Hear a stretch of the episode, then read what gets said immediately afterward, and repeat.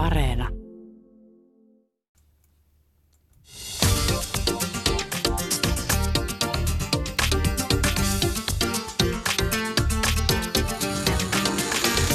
Yle Puhe, torstaisin kello yksi ja Yle Areena. Mahadura ja Ösperkan. Yle Puhe. Ja tervetuloa rakkaat kuulijat Mahadra Ösperkanin tämän vuosikymmenen viimeiseen radiolähetykseen.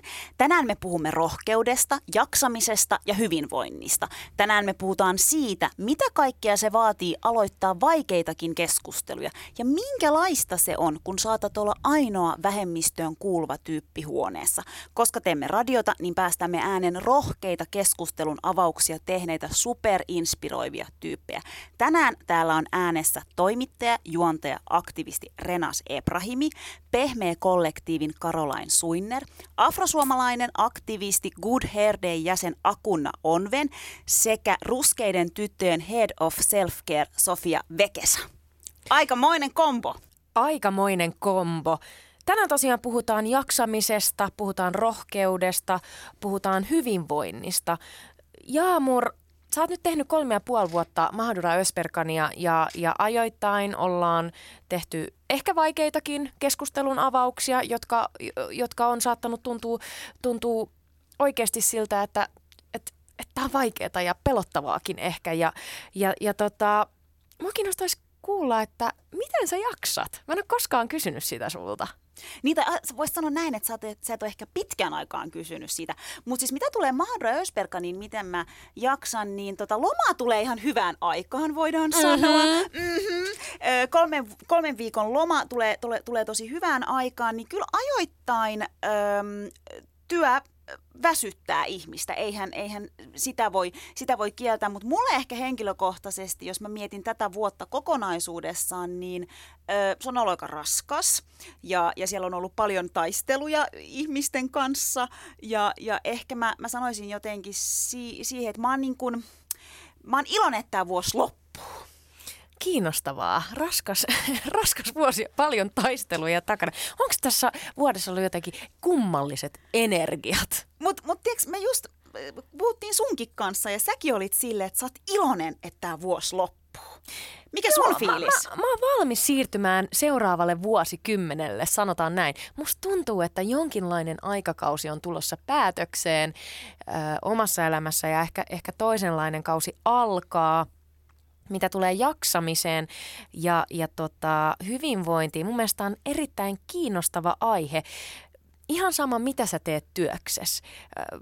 Oli se vaikeiden aiheiden käsittely tai tai antirasistinen työ tai aktivismi tai, tai ylipäätään duuni, missä yritetään tehdä yhteiskunnasta tasa-arvoisempaa, sellaista, että, että jokaisen ihmisoikeuden ihmisoikeudet toteutuisi ja kaikilla olisi turvallinen hyvä olo täällä, niin, niin, niin tuota, onhan ne aika isoja aiheita mietittäväksi päivästä toiseen.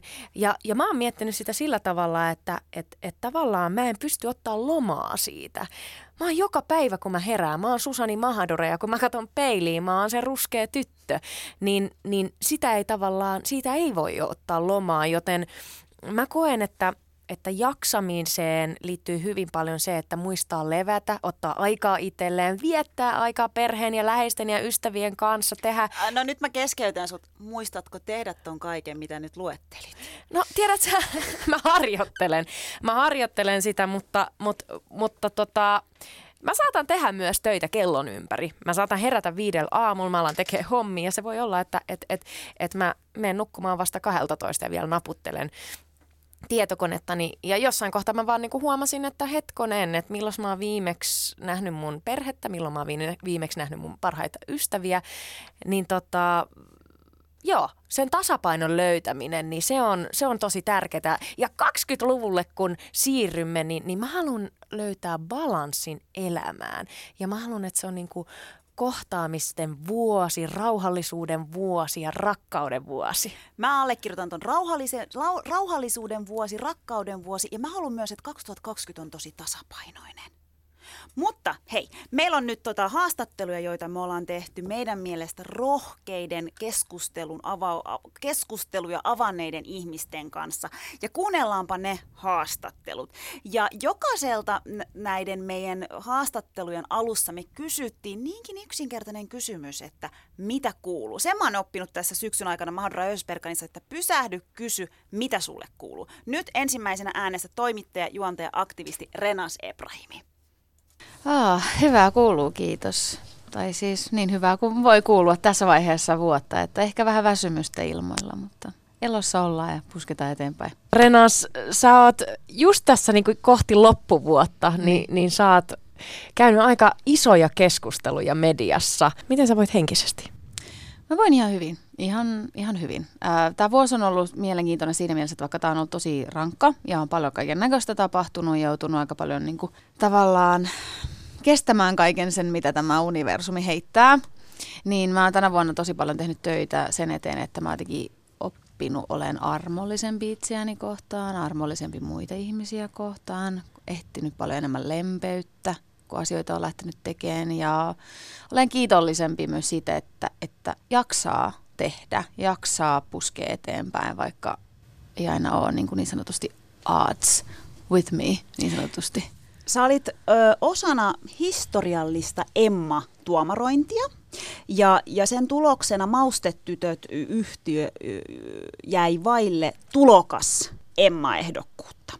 Taustataan siis, siis vähän enemmän. Ö, tässä on siis bändistä kyse, jotka teki kappaleen ö, nimeltä Tein Kai Lottoriviini väärin. Ja kyse on siis tästä demoversiosta ja siinä kertosäkeessä käytettiin rasistista N-sanaa.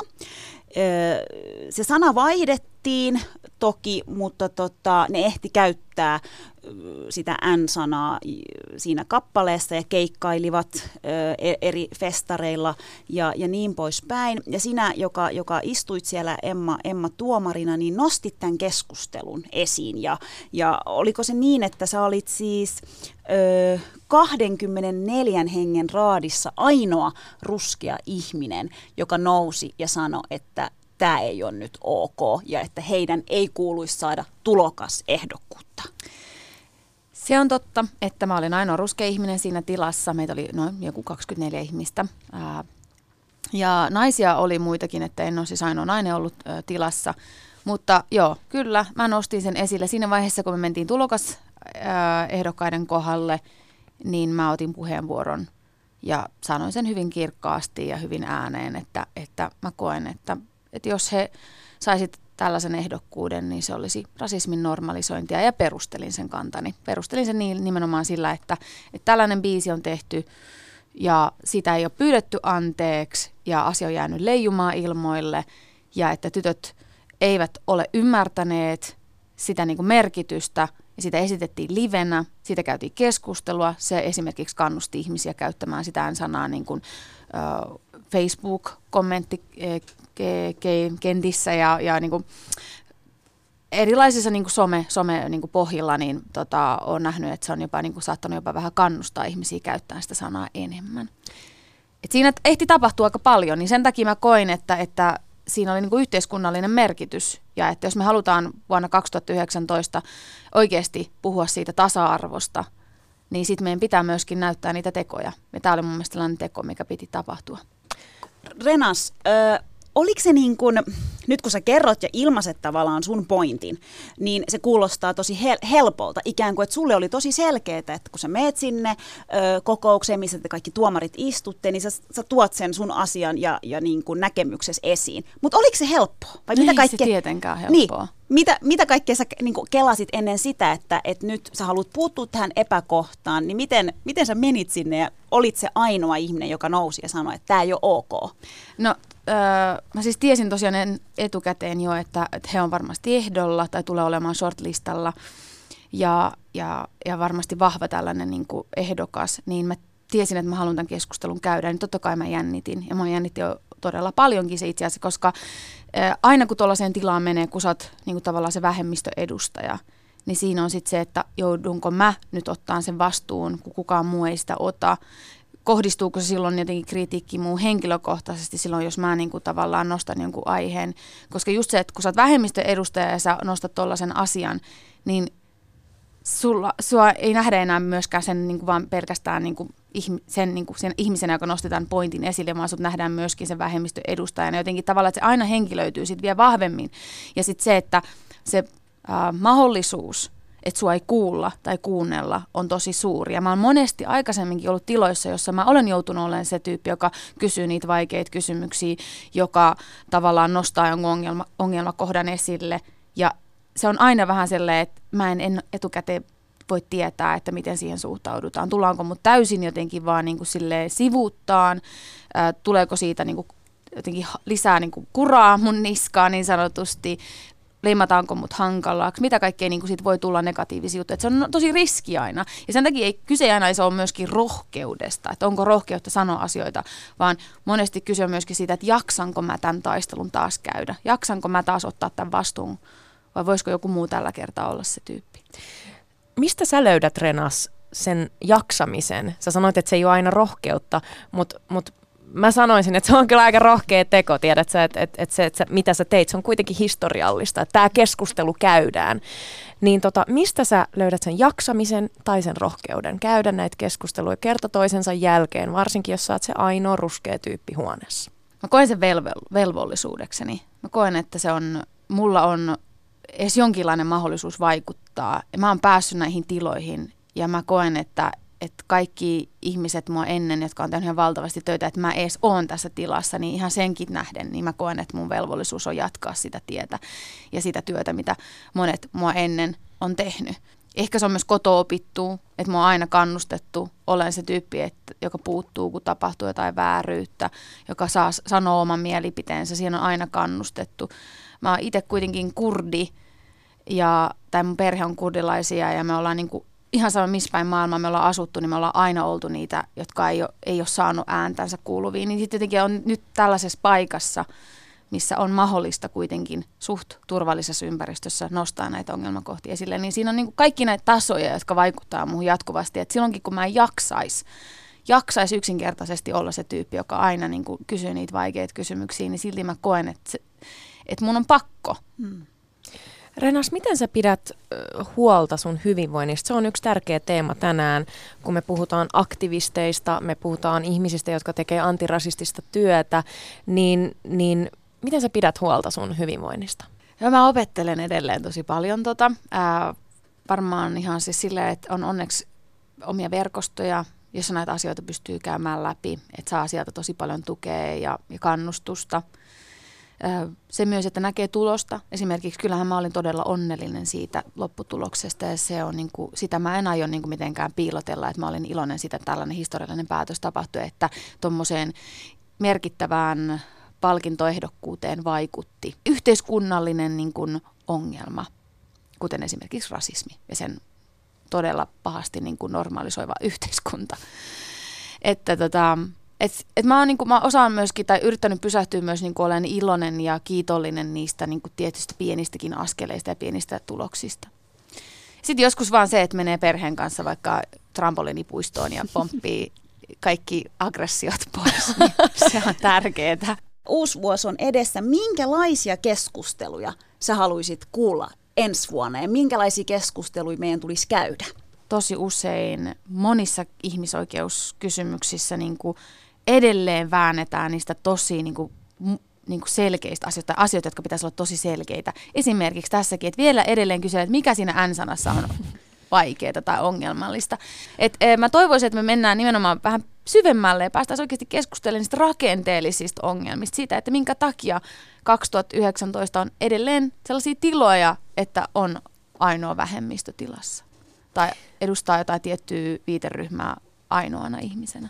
Miten Miten sä näet, että puhutaan nyt Suomesta tai maailmasta, Suomesta tässä kohtaa, niin miten Suomi muuttuu, jos me nähtäisiin enemmän vähemmistöjen edustajia päättävissä tahoissa?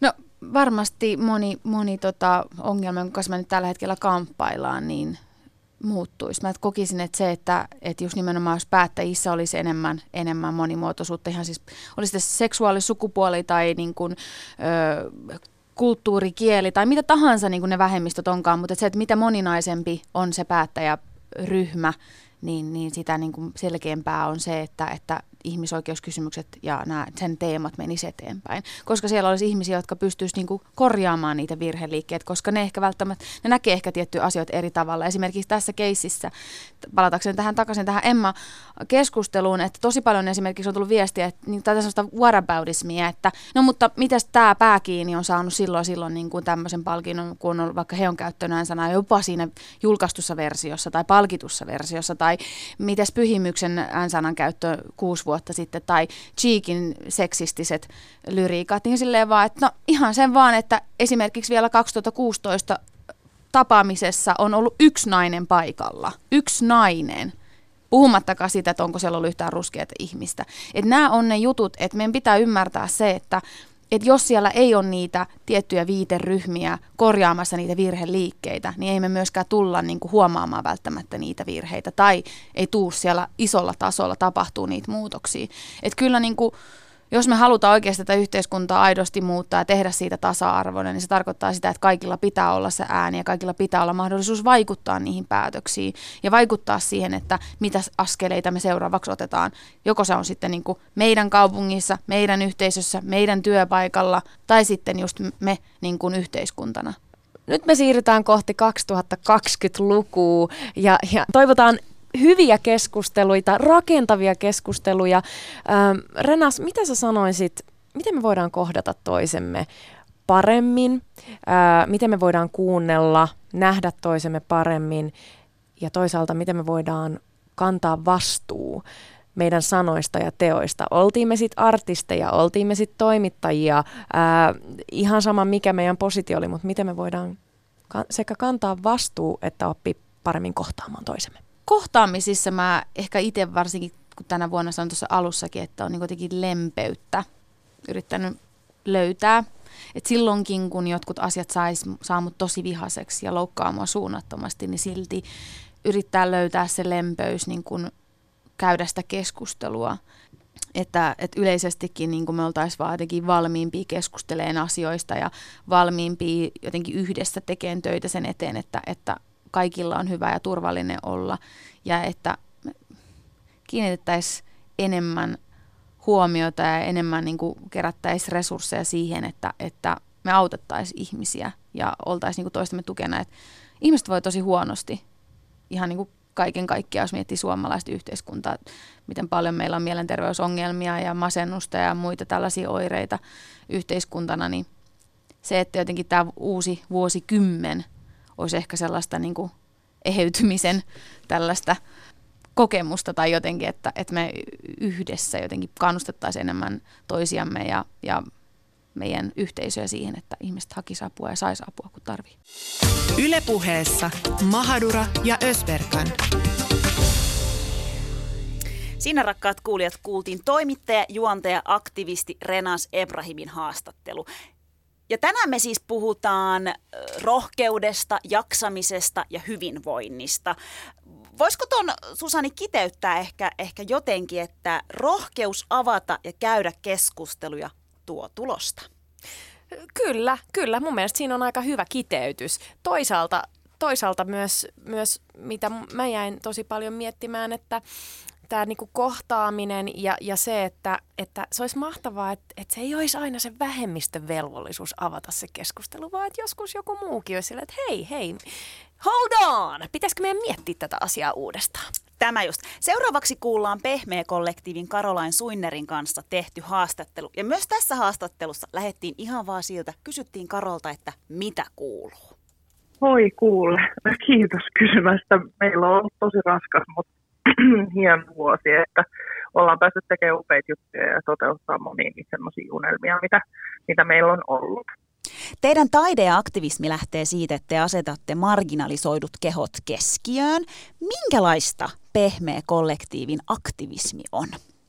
Meillä on ollut tämän vuoden teemana radikaali itserakkaus ja me ollaan koitettu harjoittaa sitä erityisesti omalla kohdallamme harjoittelemalla rakastamaan itseämme, itseämme niin kuin ehdoitta ja luomaan sille, sille tilan myös muille. Että me ollaan sitten luotu kaikenlaisia workshoppeja ja tapahtumia ja toimittu erilaisissa, erilaisissa ö, ympäristöissä tätä, tätä sanomaa jotenkin tuoden ja sen, sen ympärillä puhuen. Mm. Missä ja, ja miten te olette vaikuttanut? Onko se ollut just nämä erilaiset workshopit ja, ja tämän tyyppiset tapahtumat, missä te olette vaikuttanut? Joo, no ehkä mä, ehkä mä ajattelisin niin, että ne workshopit on ollut iso osa meidän, meidän työtä, että ne on ollut tämmöisiä, tämmöisiä safer spaces tiloja, mistä, mitkä on aina osoitettu jollekin tietylle, tietylle marginalisoidulle ryhmälle. Että ne on ollut ehkä semmoisia mun, mun ajatuksien mukaan ehkä vaikuttavimpia, vaikuttavimpia kokonaisuuksia, mutta ollaanhan me sitten toimittu paljon ää, taidekentällä, ollaan tuotu en, pitkästä aikaa, pitkästä aikaa lihavia ruskia kehoja isoihin taideinstituutioihin, kuten Tiesmaa ja Ateneumiin ja mm. muuta vastaavaa.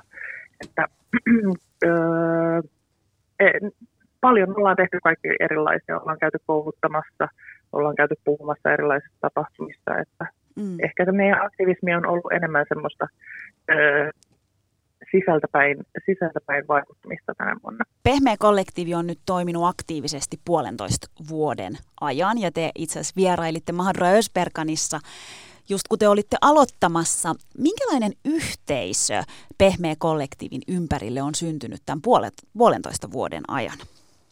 Se on ihana, ihana kysymys ja ihana jotenkin ajatus, että, että olisi syntynyt, mutta totuushan on se, että ehkä mä en koe, että meidän pehmeän, pehmeän ympärille vielä on kerran syntyä mitään yhteisöä. Nämä, nämä asiat on sen verran kipeitä ja vaikeita, että harvoin on niin kuin mahdollisuutta edes, edes luoda sellaisia tiloja, missä ihmiset voisivat turvallisesti yhdessä olla. Mm. Että tota, ehkä, ehkä meidän yhteisö on enemmänkin sitten niitä tyyppejä, kenen kanssa me viestitellään Instagramissa. Ehkä ne on te, ehkä ne on ö, ihmisiä, joita me ollaan tavattu ruskeiden tyttöjen ympärillä. Mutta mm, mä kokisin, että, että toistaiseksi vielä yhteisöt, yhteisöt on vielä niin kasvamassa ja löytämässä mm. omia paikkoja mm. tässä yhteiskunnassa, että mikä on ollut sitten taas, Karo, tämän puolentoista vuoden aikana teidän kollektiiville niin kuin kohokohta? Jos mä ajattelen tota yhteisökysymystä vielä ja ajattelen sitten, että niin kuin yksilötasolla ihmisten niin kuin tapaaminen, niin ne on aina ollut sitten kaikista tärkeimpiä, että jotenkin mm. se on hauskaa, että miten meidät, meidät jotenkin mielletään ehkä pienen, pienen seuraajamäärän, pienestä seuraajamäärästä huolimatta meidät mielletään jotenkin semmoiseksi kehopositiivisuus influenssari mm. niin kuin lokeroon selkeästi, mutta kyllä mä sanoisin silti, että meidän työ niin kuin enimmäkseen tapahtuu niin kuin sosiaalisen median ulkopuolella ja, ja se, että kun on saanut, saanut nähnyt jotain, että asiat oikeasti muuttuu, niin kyllä se on siistiä, että, mm. että meidän perseet on ollut seinillä ja, ää, ja että meidän kehot on näkynyt erilaisissa lehdissä tänä vuonna ja muuta. Että kyllä mä koen, että se on ihan konkreettista muutosta, mitä ollaan saatu aikaa.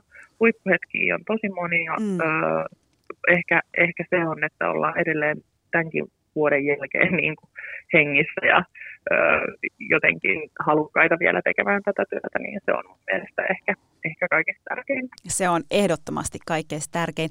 Sanoit tuossa aiemmin jo tavallaan, kun kysyin siitä yhteisöstä, niin sanoit, että valitettavasti ehkä sellaista yhteisöä ei ole vielä pystytty toteuttamaan, koska tämä on kuitenkin – puhutaan niin kuin aroista ja kipeistäkin aiheista. Mä koen, että se mitä te teette, niin se on todella rohkeata. Öö, avaatte tärkeitä keskusteluja ja, ja yritätte muuttaa rakenteita ja, ja asenteita, niin mistä, Karo, löytää rohkeus avata vaikeitakin keskusteluja? Miten te jaksatte ja jatkatte päivästä toiseen? Se on erittäin hyvä kysymys. Me tota, se, sen, sen rohkeuden löytäminen on kyllä niin kuin, ö, hankalaa ja vaikeaa, mutta sitten toisaalta mm, me jotenkin lihavina ruskeina ihmisinä, kyllä ihmisinä koetaan, että meillä ei tällä hetkellä ole tässä yhteiskunnassa mahdollisuutta olla avaamatta näitä keskusteluja ja, ja, ja koska meillä on resursseja siihen ja platformeja siihen, niin se, se kuuluu niin kuin mm. meidän, meidän vastuualueeseemme. Sä sanoit mun mielestä jotenkin hyvin tavalla, että paljon on, paljon on vielä työtä edessä, joka vaatii varmasti teiltä niin kuin tekijöinä ja, ihmisinä ihan siis jo, jo aika, aika paljon, niin me mennään kohti, kohti uut, uutta vuotta ja, ja sanoitkin tuossa alussa, että tämä on ollut aika haasteellinenkin vuosi, niin mitä unelmia ja toiveita vuodelle 2020? No olisi tietenkin ihanaa, jos, jos tota, TV-sarjoissa ja ää, elokuvissa ja äm, ylipäätään paikoissa puhuttaisiin vähemmän laihduttamisesta ja puhuttaisiin vähemmän siitä, että miten lihava tai, tai transihminen tai niin kuin vammainen ihminen tai ruskea ihminen ei ole se normi. Et jotenkin se olisi, se olisi ihanaa, jos tämä asia edistyisi edes jollain tasolla. Ja henkilökohtaisia unelmia, no ainakin halutaan hirveästi työskennellä musiikin ja kumman kanssa itse. Ja ainakin mielenterveyden kannalta niin olisi ihanaa, jos olisi rauhallisempi vuosi kuin tämä. Ylepuheessa Mahadura ja Ösberkan. Ja siinä kuultiin Pehmeä-kollektiivin Karolain Suinnerin kanssa tehty puhelinhaastattelu. Ja Karo toivoi, että vuosi 2020 olisi rauhallisempi. Niin minäkin. Ja mun on pakko vielä selkeyttää tuota mun alkuhöpinää vielä täh- tähän, että se miksi mä toivon, että 2020 olisi rauhallisempi. Mä voin sanoa, että yhdelle vuodelle häät ja hautajaiset samalle vuodelle, se on vähän liikaa, Susani. No ymmärrän, sulla on ollut oikeasti aikamoinen vuosi on ollut rakkautta ja on ollut surua. Toisaalta molemmat asiat kuuluu elämään, että tota, ää, tällaista tämä on välillä. Tämä on vuoristorataa. Sitä just, mutta mä haluan nyt kuulla, että mistä, mistä sä unelmoit vuodelle? Mitä sä haluat, että vuonna 2020 tapahtuu? Mikä se sun unelma on? Uu, ihana kysymys. Mutta mä nyt sanon, yritänpä nyt se kiteyttää silleen, niin kuin, että älä nyt kerro koko vuotta, mutta sille niin kuin noin. Kiteytetysti. Mm, mä toivon vaan, että et, et mä olisin onnellinen. Ja mä tarkoitan onnellisuudella sitä, että ettei, ettei tarvitsisi tiedä, että sä taistella joka päivä. Tai et, edes joka viikko. Mä, totta kai ta- taistelu kuuluu elämään tavalla tai toisella ja, ja, ja niin kuin, se on hienoa se aika, mitä me eletään tällä hetkellä Suomessa. Me käydään tosi tärkeitä keskusteluja, mutta mä toivoisin, mä toivoisin niin kuin työn puolesta ja, ja ihmisenä myöskin, että just sitä niin kuin lämmintä kohtaamista ihmisten kanssa. Myös sellaisten, jotka, jotka ajattelee ehkä eri tavalla kuin minä ja, ja, ja näin poispäin. Niin mä, mä toivon vaan, että me kuunneltaisiin toisiamme, me nähtäisiin toisemme ja me yritettäisiin ymmärtää toisiamme. Ja, ja sitten henkilökohtaisella tasolla, tiedätkö mitä, mä oon miettinyt, että mitä jos mä muuttaisin Lappiin vuodeksi? Okei, okay, no älä lähde vielä, tota, koska hommathan jatkuu keväällä. Sen jälkeen voit lähteä. Mutta hei, tänään me puhutaan rohkeudesta, jaksamisesta ja hyvinvoinnista. Seuraavaksi päästetään ääneen afrosuomalainen aktivisti Good Hair Day jäsen Akunna Onven. Ja kuunnellaan se haastattelu. Ja myös tässä lähdettiin ihan vaan siitä, että kysyttiin, mitä kuuluu.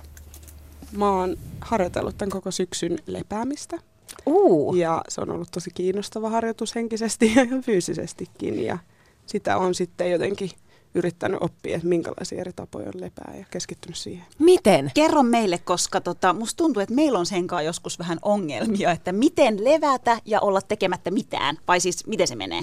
Niin, no sitä on varmaan erilaista, mutta mä oon niinku vähän, että mitä, onko tälleen, että se, että sä makaat sängyssä, onko se lepoa, onko se, että sä vaan istut, onko se lepoa, se, että sä et ole ihmisten kanssa, vai onko se, että sä oot ihmisten kanssa myös lepoa. Me puhutaan tänään rohkeudesta ja me puhutaan siitä, että miten ravistella yhteiskuntaa ja, ja avata vaikeitakin keskusteluja. Öö, sä olet Good Hair Dayn jäsen ja, ja se on tämmöinen kollektiivi, niin lähdetään ihan siitä, että kerro meille lyhyesti, että mikä on Good Hair Day-kollektiivi? Eli Good Hair Day on, GHD sanotaan myös, niin on siis antirasistinen toimija, ja me toimitaan meiltä meille periaatteella afrosuomalaisille ihmisille. Ja se good hair day siinä on se, että afrohiukset on aika marginaalissa meidän länsimäisen kauneuden niin kuin normeissa ja valkoisuus on aika vahvasti siellä, niin sitten se, että me tehdään esimerkiksi tapahtumia ja koulutuksia, niin tota, tapahtumissa niin on aina silleen, että se on niin kuin turvallinen tila afrosuomalaisille. Siellä on aina meiltä meille myös kaikki, jotka myy, tekee koulutuksia, on paneeleissa. Ja me keskustellaan aika paljon niin kuin afrosuomalaisuudesta, suomalaisuudesta yleensäkin, mutta sen lisäksi me myös halutaan olla niin kuin yhteiskunnallinen toimija myös siinä, että me voidaan nostaa tällaisia asioita myös niin kuin laajempaan yhteiskunnalliseen keskusteluun, niin kuin myös meidän yhteisön niin kuin sisällä. Akuna, missä ja miten syntyi Good Hair Day-kollektiivi? Mistä tuli se tarve, että hei, nyt me lähdetään muuten tekemään meiltä meille tällaista antirasistista to- toimintaa? No se lähti ihan alun perin siitä, että oli ryhmä naisia, jotka tajusivat, että he ei ole ikinä koskenut toisen afrohiuksiin, eikä oikein osaa hoitaakaan niitä. Ja sitten lähdettiin tekemään tällaista isompaa tapahtumaa sitten sen jälkeen, kun ihmiset oli tajunnut, että ei vitsi, että meillä on niin kuin iso tarve sille, että tästä pitää puhua. Ja että meidän pitää puhua myös siitä, että miten me hoidetaan näitä hiuksia, että ei kukaan niin kuin kampaaja esimerkiksi Suomessa niin kuin opeta sulle, että miten sun pitää hoitaa afrohiuksia. Niin siitä se lähti, ja hiukset on aina ollut siinä se, niin kuin, se niin kuin entry point siihen keskusteluun sitten laajemmin afrosuomalaisuudesta ja myös siitä afron poliittisuudesta. Että se ei, ole, ei ehkä ole pelkästään niin kuin hiustapahtuma ollenkaan, vaan myös kaikkea muuta. Et tänä vuonna meillä oli esim. Yhteisön niin kuin sisällä olevia ö, vähemmistöjä niin kuin esillä. Ja ollaan huomattu, että on isompi tarve myös puhua, niin kuin, että mä en voi puhua heidän puolesta esimerkiksi, että mitä he tarvitsevat, niin sen yhteisön sisällä on myös eri vähemmistöjä, jotka tarvitsevat sit erityishuomiota, niin ollaan yritetty nostaa esim. tällaisia asioita ja varmaan eniten meidän niin kuin, suurin tavoite on voimauttaa afrosuomalaisia ihmisiä, että he voi olla niin kuin, oman elämänsä toimijoita myös tässä yhteiskunnassa. Jos me mietitään afrosuomalaisia, niin se tarkoittaa silloin, me tarkoitetaan sitä, että on suomalaisia, joilla on afrotaustaa, ja on myös afrikkalaistaustaisia ihmisiä, jotka asuvat Suomessa. Ja ne kaikki kuuluu niin siihen afrosuomalaisuuteen. Ja silloin meillä on tosi laaja kohderyhmä. Eli siellä voi olla ihmisiä, jotka on esimerkiksi liikuntarajoitettuja, tai sitten äh, esimerkiksi kuuluu johonkin uskonnolliseen vähemmistöön tai seksuaali- tai sukupuolivähemmistöön. Niin se on tosi tärkeää myös nostaa heidän ääniä sen sijaan, että meillä on sellainen normalisoitu kuva myöskin siitä afrosuomalaisuudesta. Että jos me halutaan niin kuin, tuoda positiivista representaatioa, niin silloin se tarkoittaa niin kuin laaja-alaisesti sitä. Tänään me puhutaan rohkeudesta, me puhutaan myös hyvinvoinnista ja vaikuttamisesta. Ähm, Akunna, mitä sä sanoisit, että mistä rohkeus avata vaikeitakin keskusteluja?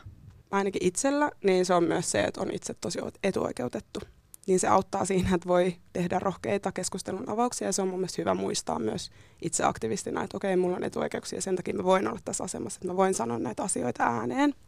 Mutta mun mielestä se tulee myös sellaisesta tietystä solidaarisuudesta muita ihmisiä kohtaan sekä myös siitä, että näkee oikeasti epäkohtia ja haluaa toimia niitä vastaan. Ja se vaatii tosi paljon rohkeutta. Se vaatii myös tosi paljon haavoittuvaisuutta. Ja silloin, jos yhdistää haavoittuvaisuuden ja rohkeuden, niin mun mielestä silloin tulee parhaimpia tuloksia aikaan. Mistä voimaa kaikkeen tuohon jaksamiseen ja siihen tekemiseen? No sen takia mä oon varmaan opetellutkin tätä lepäämistä, että, että on sitä voimaa, mutta mun mielestä niin kun meidän, jotka puuhaa näiden asioiden ja toimii näiden asioiden parissa, niin meille se on vielä erityisen tärkeää muistaa levätä ja olla armollinen itsellensä, jotta jaksaa ja on sitä voimaa ja pystyy tarjoamaan muille samanlaisia voimaantumisen kokemuksia kuin mitä itse on saanut. Miten pitää huolta siitä omasta hyvinvoinnista ja jaksamisesta ja niistä rajoista myös?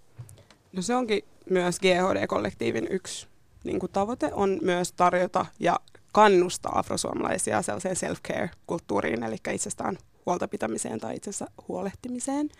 Ja mul, musta tuntuu, että niin kuin self-care on myös tullut vähän sellainen kapitalistinen asia, että niin kuin itselle se ei ehkä ole sitä. Mulle niin kuin se, että mä pidän huolta itsestäni, on ehkä sitä, että mä menen vaikka tanssiin pariksi tunniksi tai että mä just lepään tai teen hyvää ruokaa. Mutta se voi tarkoittaa eri ihmisille eri asiaa. Ja musta niin kuin meille rodullistetuille Suomessa afrosuomalaisille tai muille rodullistetuille, niin se on tosi tärkeää, että me pidetään itsestämme huolta, koska meidän elämä, jokapäiväinen arkielämä vaatii jo sitä, että me tehdään ekstra steppejä sen eteen, että me voidaan voida hyvin. Ja jos me ei niin kuin pidetä itsestämme huolta, niin, niin kuin tällaisessa suorituskeskeisessä yhteiskunnassa just, niin sitten se voikin johtaa siihen, että ihmiset on todella stressaantuneita ja yrittää jotenkin myös taistella niitä niin kuin normeja vastaan sillä, että tekee paljon töitä ja yrittää niin kuin olla mahdollisimman hyvä kaikessa, että voisi todistaa kaikki vääräksi, niin silloin jos ei lepää ja vaan yrittää todistaa kaikki vääräksi, niin ei kyllä varmasti voi hyvin. Mutta ehkä se sellainen itsestään huolenpito lähtee aina kuitenkin niin kuin sisältäpäin. Mikä sun mielestä on se vertaistuen merkitys ja se yhteisön merkitys? Good Hair Day on, on nimenomaan yksi pointti, on ollut tuoda, niin kuin sä sanoit, yhteen afrosuomalaisia. Niin mikä merkitys sillä on, että sä saat jakaa sun kokemusta äh, ihmisten kanssa, jotka jakaa tavalla tai toisella samanlaista kokemuspintaa? No siis ensinnäkin varmaan just se, että ei ole yksin, ja ei ole hullu. et ei ajattele, että tämä on vaan mun pään sisällä nämä mun kokemukset, vaan että ne onkin ihan tosia ja muilla ihmisillä on myös niitä samoja kokemuksia. Niin se voi olla tosi voimaannuttavaa, kun sä tajuut, että mä en ole yksin.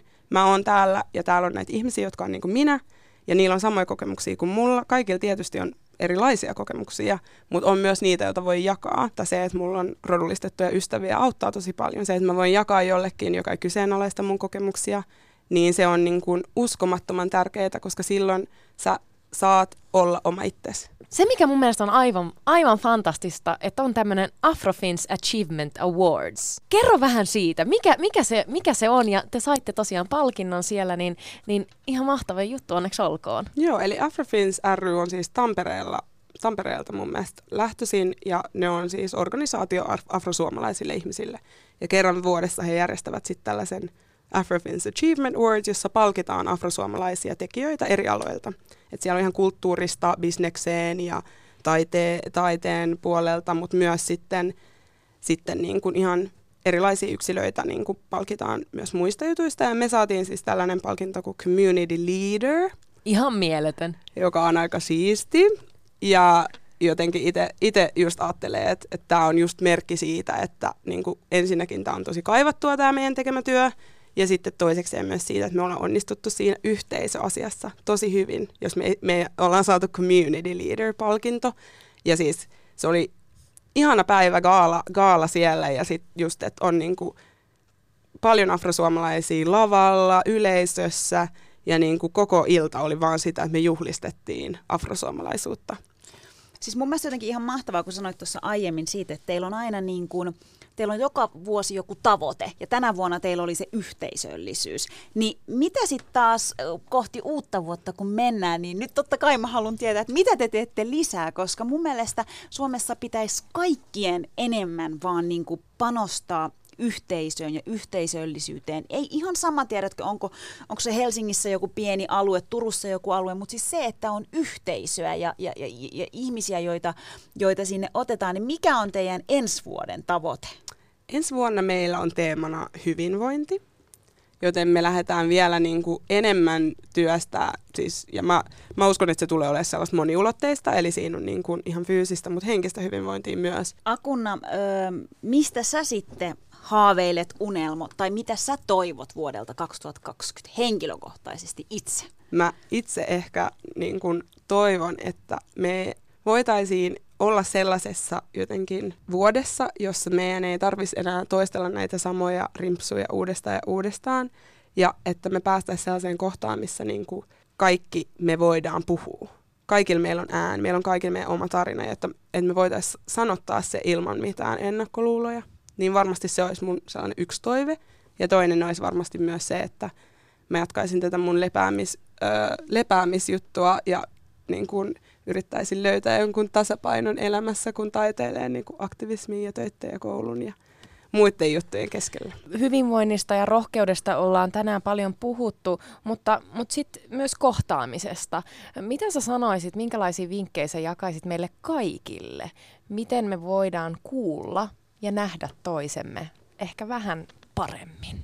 No se, mitä mä itse aina yritän, yritän niin kehittää itseäni siinä, että miten mä kohtaan ihmiset – ja on huomannut, että paras taktiikka on se, että lähtee tilanteeseen ilman mitään ennakkoluuloja jo käsittelee omaa positioa niin kuin ennen kuin kohtaa ihmisiä ja niin kuin yrittää ymmärtää sen, että okei, että ihmisillä, vaikka niiden käytöksessä voi olla jotain omituista, niin se voi johtua jostain muusta kuin vaan niistä itsestään. Että myös yritettäisiin muistaa se, että yksilöt ei ole vain niin kuin yksin yksilöitä vakuumissa, vaan että meillä on yhteiskunta ja perheet ja koulu ja kaikki, jotka vaikuttaa siihen, että minkälaisia ihmisistä tulee. Niin se, että jos me kohdataan ihminen niin kuin ihmisenä ja nähdään, että hei Susani, mä näen sut, niin se on jo aika paljon. Se, että sä signaloit ihmiselle, että mä näen sut, niin musta tuntuu, että silloin kohtaamisesta niin se on mun key one tip, että näkee ihmisen ja oikeasti yrittää nähdä sen ihmisenä, eikä minään roolina tai niin kuin missään hierarkioissa, vaan että näkee ihmisen niin kuin sen koren. Ylepuheessa Mahadura ja Ösberkan.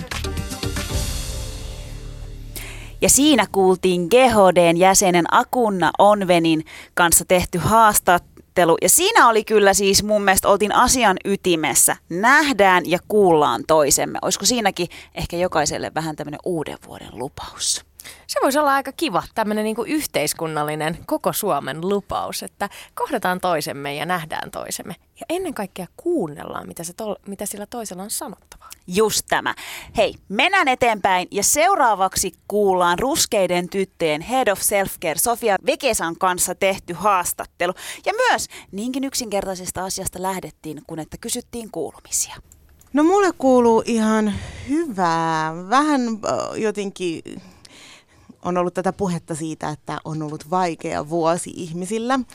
Mut, mutta mä oon nyt se, jolla on ollut hyvä vuosi. Oikeasti ihana kuulla, että jollain on ollut hyvä vuosi. Joo. Mä oon nyt kahden ihmisen kanssa jutellut ja, ja tota, sä oot nyt ainut, joka sanoi, että on ollut hyvä vuosi. Ne kaksi muuta on ollut silleen, että haastavaa, että loppuisi tämä vuosi jo. Joo, äh, ja mä, mä tiedän, että on jotenkin se, se on yleisempi energia, mutta tämä johtuu varmaan siitä, että mä oon tehnyt öö, viime vuoden niin kuin taitteessa isoja radikaaleja muutoksia omassa elämässäni. Et mä irtisanouduin mun turvallisesta aikuismaisesta päivätyöstä ja aloitin niin kuin freelancerina elämän ja päätin, että, että nyt on aika niin kuin kokeilla omia taideprojekteja ja jotenkin kaikkea sitä, mikä, mistä niin kuin oma isoäiti kauhistuisi varmaan tosi paljon. ja, ja, tota, ja semmoista, niin kuin, mun liittyy siihen paljon sellaista, että onko se liian itsekästä tietyllä tavalla niin kuin lähteä siihen, että, että mitä jos mä vaan tanssin ja teen DJ-keikkoja ja jotenkin kaikkea sitä, mitä niin kuin aina sitten on se, että ei tosta sitä leipää saa. Ja sitten mä silleen, että no mä asun Suomessa, että mitkä, niin kuin, että on vähiten riskejä oikeasti kokeilla tollasta. Mulla on sosiaalialan koulutus, mä voin aina palata sille niin kuin, mm. alalle mm. sitten. Sofia, sä oot äh, ruskeiden tyttöjen head of self-care. Mä en tiedä, miten me voitaisiin kääntää se oikeastaan suomeksi. Hyvinvointi vastaava, mutta se ei ehkä ihan, tuntuu, että se ei niinku ihan osu oikeeseen mitä tarkoittaa Head of Self-Care? No ensinnäkin tämä ehkä hienoin titteli, mitä mulla on koskaan Se on ollut. hieno. Joo, mä oon siitä tosi ylpeä. Ja mä ajattelen, että self-care on sellainen sana, mitä ainakin omassa, niin kuin, omissa piireissä me käytetään sitä siinä englanninkielisenä versiona. Ja mä luulen, että se on meidän sukupolvelle joku semmoinen merkitys niin kuin siitä, että, että otetaan niitä niin sanotusti itsekkäitä hetkiä itselle ja pidetään itsestä huolta ja niin kuin mietitään sitä, että, että mitä mä nyt tarviin ja että muistaa priorisoida itseään. Mä ajattelen, että siitä self-careissa on tosi paljon kyse.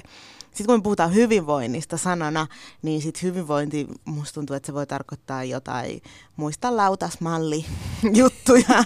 tai, mä en tiedä, onko tämä kysymys vain siitä, että self-care on jotenkin seksikkäämpi sana, mutta tota, niin, mä ajattelen, että self-care on just jotenkin siitä semmoisesta terveestä itsekkyydestä paljon kyse. Mistä syntyi tarve sille, että, että ruskeissa tytöissä päätettiin, että hei, että me tarvitaan tämmöinen head of self-care, joka on Sofia Vekesa? no tämä syntyi joskus silleen, että äh, meidän tota, Jasmina Amsil sanoi, että hei, että sulle tällainen niin kuin, työtehtävä olisi täydellinen. Ja sitten mä sanoin, että mitä, että on niin kuin, ihanaa, että voisiko vaan olla jotenkin tämmöinen hy, niin sanottu hyvinvointi vastaava, mutta että, se olisi, niin kuin, että olisit yhteisössä töissä, jossa sä vastaat siitä yhteisön niin kuin, voinnista ja keskityt siihen. Ja mä ajattelen, että se on, se on sellainen kysymys, se on ehkä semmoinen tulevaisuuden työ niin sanotusti, että sellaista ei välttämättä ole ihan hirveästi. Se, mitä me ajatellaan perus semmoisen HR-työnä, niin se on tietenkin erilaisia juttuja. Mä en keskity mihinkään semmoisiin lakiasioihin esimerkiksi. No mutta siis kerro, että, että, tota, että minkälaisiin asioihin sä keskityt ja mitkä on ne ö, kysymykset, mitä sä käsittelet ruskeiden suomalaisten yhteisössä? No joo, mä ajattelen, että äh, perustuu paljon sille, niin että mikä mun mielestä on tärkeää ja mikä mua kiinnostaa, mutta mä ajattelen, että tällaisen niin kuin ihmisoikeusaktivismin ja niin kuin omien intersektioiden kanssa, kun me tehdään töitä, niin me satutaan olemaan aika usein vähän sellaisia rajattomia semmoisia villiä lapsia, jotka niin kuin sitten eh, vähän omien resurssiensa yli aina tekee myöskin töitä. Ja tietenkin me halutaan ajaa omia oikeuksia ja tehdä aina parempaa tulevaisuutta sille seuraavalle sukupolvelle ja kaikkea näin. Ja sitä työtähän on loputtomasti. Niin sit kun sä haluaisit vaan korjaa kaiken, niin sit siinä vähän silleen aina unohtuu se oma hyvinvointi. Ja mä ajattelen, että, se, niin kuin, että, että omat rajat ja se, että, että niistä pitää kiinni ja juurikin siitä omasta hyvinvoinnistaan, niin se on se semmoinen ykkösjuttu, mikä mua kiinnostaa. Tämä on tosi mielenkiintoista, koska viime aikoina, kun on paljon puhuttu, tai siis käydään mun mielestä tosi tärkeitä keskusteluja ja rohkeita keskusteluja Suomen kontekstissa, mutta vähemmän on puhuttu, että mitä se vaatii ihmiseltä oikeasti avata suunsa ja, ja sanoa, että hei, tämä ei ole enää ok, me vaaditaan parempaa yhteiskuntaa, parempia oloja, äh, ihmisoikeuksia meille kaikille, mutta se, että mitä se tekee ihmiselle, kun sä joudut periaatteessa joka päivä ehkä heräämään siihen, että jaa, tänään taas saatan töissä tai, tai tuolla kaupungilla tai missä tahansa joutuu, joutuu ikään kuin taistelemaan oman olemassaoloni puolesta, niin se on oikeasti aika, aika rankkaa sille henkiselle hyvinvoinnille ja, ja tästä vähän tai tästä vähemmän puhutaan. Mutta Sofia, mitä se vaatii ihmiseltä, että sä oikeasti teet sä oot aktivisti tai, tai sä teet antirasistista työtä, niin, niin mitä vaikutuksia sillä on ihmisen niin hyvinvointiin? No, kun mä pidän antirasistisia kulttuurisensitiivisiä luentoja itse, niin mä aina lähden siitä, että meidän isoin harha koko tässä keskustelussa on se, että näitä asioita voisi tarkastaa jotenkin tosi objektiivisesti ja intellektuellisesti. Mun mielestä on täysin tunnetyötä. Ja se on tunnetyötä meille kaikille. Se riippumatta siitä, että missä positiossa me ollaan, siitä, että onko meillä etu, etuoikeutettu positio vai ollaanko me siinä marginaalissa. Niin meidän pitää jatkuvasti käsitellä niitä meidän tunteita. Öö, ja sitten jos me mietitään ruskeita ihmisiä, niin me puhutaan, kun me puhutaan rasismista, niin se on myös asia, mikä tuottaa traumaa.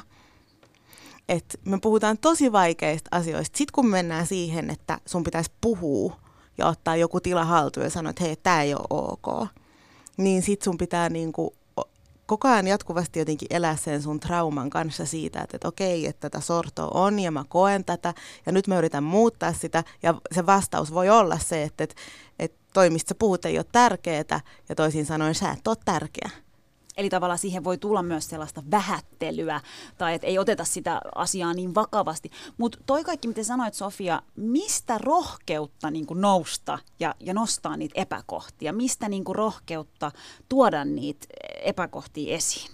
No musta tuntuu, että mä ajattelen ruskeita naisia tälle yksinkertaisesti vähän niin, että tässä intersektiossa meillä ei ole hirveästi enää mitään hävittävää. Tämä intersektio on semmoinen, niin että, että jos mä nyt tuolla menen ja sanon, että hei, tämä ei ole ok, niin joko ne ei usko mua tai sitten ehkä joku uskoo ja sitten jotain hyvää voi niin kuin tulla. Mutta me ollaan nähty jo aika vaikeita juttuja tilanteita, joten... Sä puhuit self-careista, Sofia, ja, ja, ja siitä terveestä itsekkyydestä. Musta on jotenkin, se, se, kuulostaa, se kuulostaa ihanalta, terve itsekkyys. Mutta avaa meille vähän, että miten jokainen meistä voi olla terveesti itsekäs? No, mä luulen, että se on sitten kans niinku jokaisen semmoinen niinku oma juttu, että sitä pitää löytää itse. Mulle terve itsekkyys on tosi paljon jotenkin sitä, että, että ensin pitää tarkastella niitä kohtia, että, että missä mä niinku just ylitän ne omat rajat missä mä teen niin kuin liikaa kompromisseja itteni kanssa. Okei, tässä kohtaa mä tein. Mistä johtuu, että mä teen aina tässä kohtaa sen kompromissin? Ja niin kuin, että enemmän just käsittelee eka niin kuin sitä juurisyytä sille. Tosi usein mä ajattelen, että ne voi johtua... Mm, No mua kiinnostaa tällaista niin kiltin tytön syndrooma ja niin kuin myöskin ro, nai, suomalaiset naisethan siis sairastuu vahvuuteen tosi paljon. Hmm. Et me ollaan hmm. vaan jatkuvasti vahvoja, vahvoja, vahvoja ja se semmoinen suomalaisen naisen niin kuin vahvuusmyytti, niin musta tuntuu, että kaikki tunnistaa se heti, kun se sanoo kaikki sille totta, oh my god, that is so me. ja jotenkin, että et, et se... Toi on mielenkiintoista. Joo.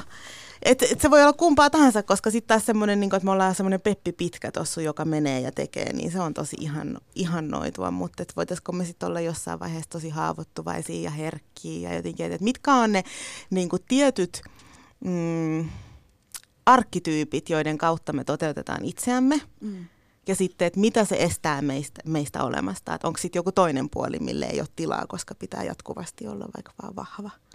Tunnistatko Jaamur, toi, toi, toi oli tosi kiinnostavaa, tunnistatko itsessäsi tuommoisen niin vahvuuden?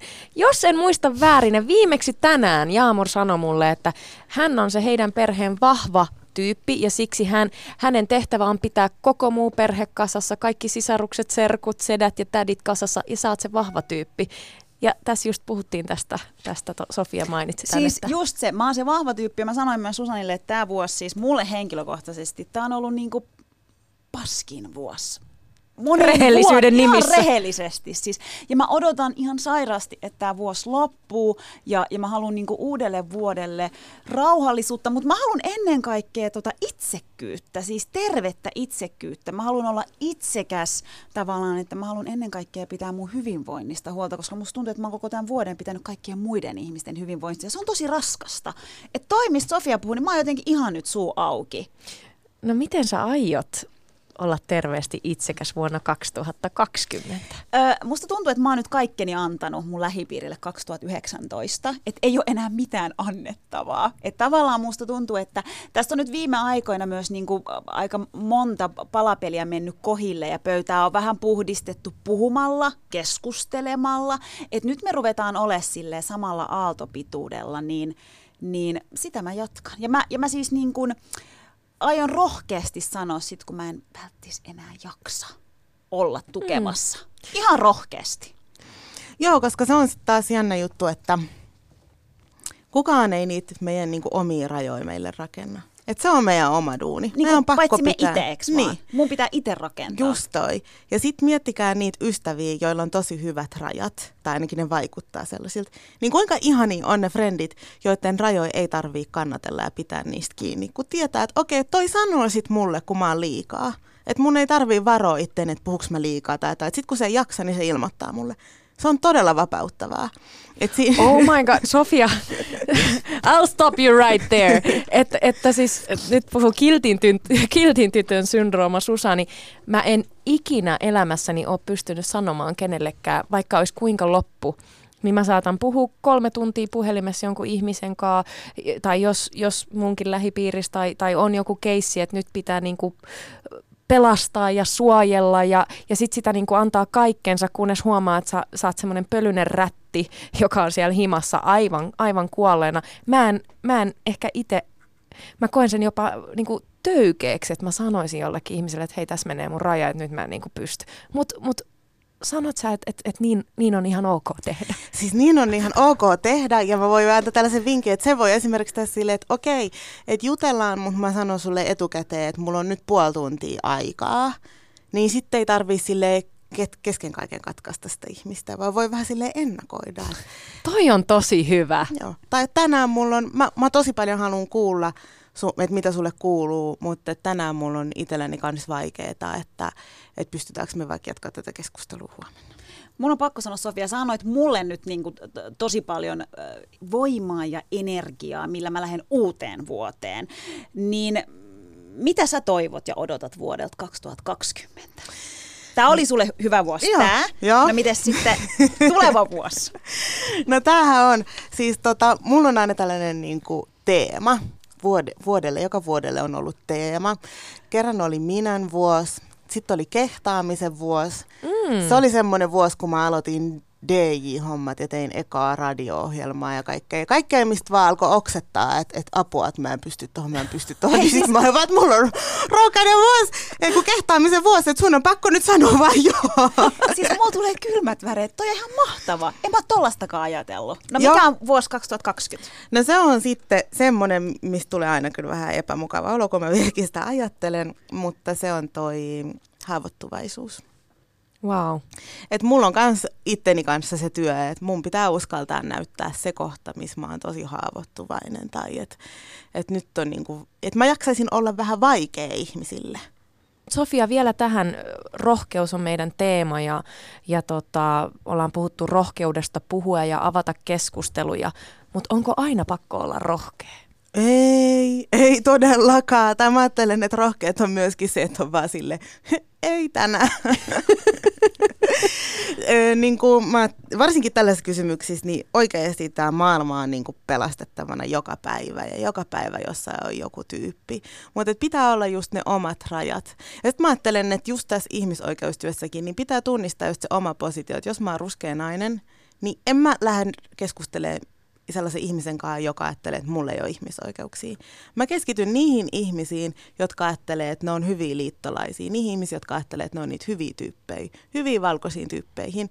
Ja niiden kanssa mä käyn sitä keskustelua, ja niiden tehtävä on käydä sitä sit niiden ihmisten kanssa, jotka haluaa niinku oikeasti viedä mut, mun ihmisoikeudet. Et se on, sit, se on jonkun muun duuni, ei mun. Sofia, sä oot puhunut paljon kohtaamisen tärkeydestä. Tähän loppuun me siirrytään 20-luvulle. Miten 20-luvulla me suomalaiset voitaisiin kohdata toisiamme paremmin? Ehkä mä ajattelen, että on hyvä muistaa semmoinen, että niitä todellisuuksia on monia. Että meillä on niinku, että sun kokemus ja mun kokemus, niin niiden ei tarvi olla samoja. Ja ne on, niinku, tai ne on läsnä kummatkin. Ne on yhtä totta. Tämä tilanne, mitä me koetaan se, niin sulla on ihan erilainen ja sitten taas sulla on ihan erilainen ja mulla on joku oma. Ja ne oli kaikki niin kuin meille totta. Ja mitäs, mitäs sitten vaikka joku näki jonkun vähän sille eri tavalla? Sitten voi aina jutella. Mutta se ei niin kuin jotenkin, että, että mä ajattelen, että se, että se toisen todellisuus on erilainen kuin mun, ei uhkaa sitä mun todellisuutta. Että se ei niin kuin vie multa mitään pois. Ylepuheessa Mahadura ja Ösberkan. Ja siinä kuultiin ruskeiden tyttöjen Head of Self-Care Sofia Vekesan kanssa tehty haastattelu. Ai että oli erittäin hyviä pointteja, mitä Sofia nosti tuossa haastattelussa. Ja tämä konsepti, terve it- itsekkyys. Tämä ehkä ota, otan käyttöön vuodelle 2020. Minä otan sen kans. Mikä olisi sitten teemavuosi? Uu, teemavuosi. Odota, odota. Odota, teemavuosi. Mä sanon jo, Okei. minä vuosi. Minä vuosi? Minä vuosi. 2020 on mulle minä vuosi. Mitä, mitä, mitä se tarkoittaa? Minä, myself and I. Okei, eli ei mitään mahaduria sinne siis mahdu. No vähän se ehkä. Mä sanon, että mun vuosi 2020 on tarinoiden ja kohtaamisten vuosi. Kuulostaa hyvältä. Kuule Mahadura, tässä oli nyt tämä meidän vuosikymmenen viimeinen Mahadura Ösperkan radiolähetys. Me lähdetään nyt joululomille, toki palataan tammikuussa takaisin. Mitä kaikkea keväällä on luvassa, ei tiedä. Mutta meillähän siis vasta nyt, tota, tai siis meidän kuuntelijoille tiedoksi, että meillähän alkaa neljäs vuosi. Ja, ja eräs ö, kollega sanoi tuossa, että oho, no niin, eli teillä on uhmaikä sitten edessä. Ja, ja tota, mä en tiedä, tiedätkö mitä uhmaikä siis, mitä, mitä se meinaa? Meille on lapsi, me ollaan ehkä vähän nyt pihalla sen suhteen, mutta mut pitäisikö meidän sanoa sitten meidän kuulijoille, että et Maadra Ösperkanin kevät 2020 on kaikkea sitä, mitä uhmaikään kuuluu. Oho, aika moista. Toi oli hienosti heitetty. Tosiaan neljä vuotta yhdessä sun kanssa. Wow, kii, mä oon kiitollinen susta Jaamo. Mä oikeasti on kiitollinen, että mä oon saanut tehdä tätä sunkaan kolme ja puoli vuotta, ensi keväänä neljä. Ja rakkaat kuulijat, me rakastetaan teitä. Kyllä!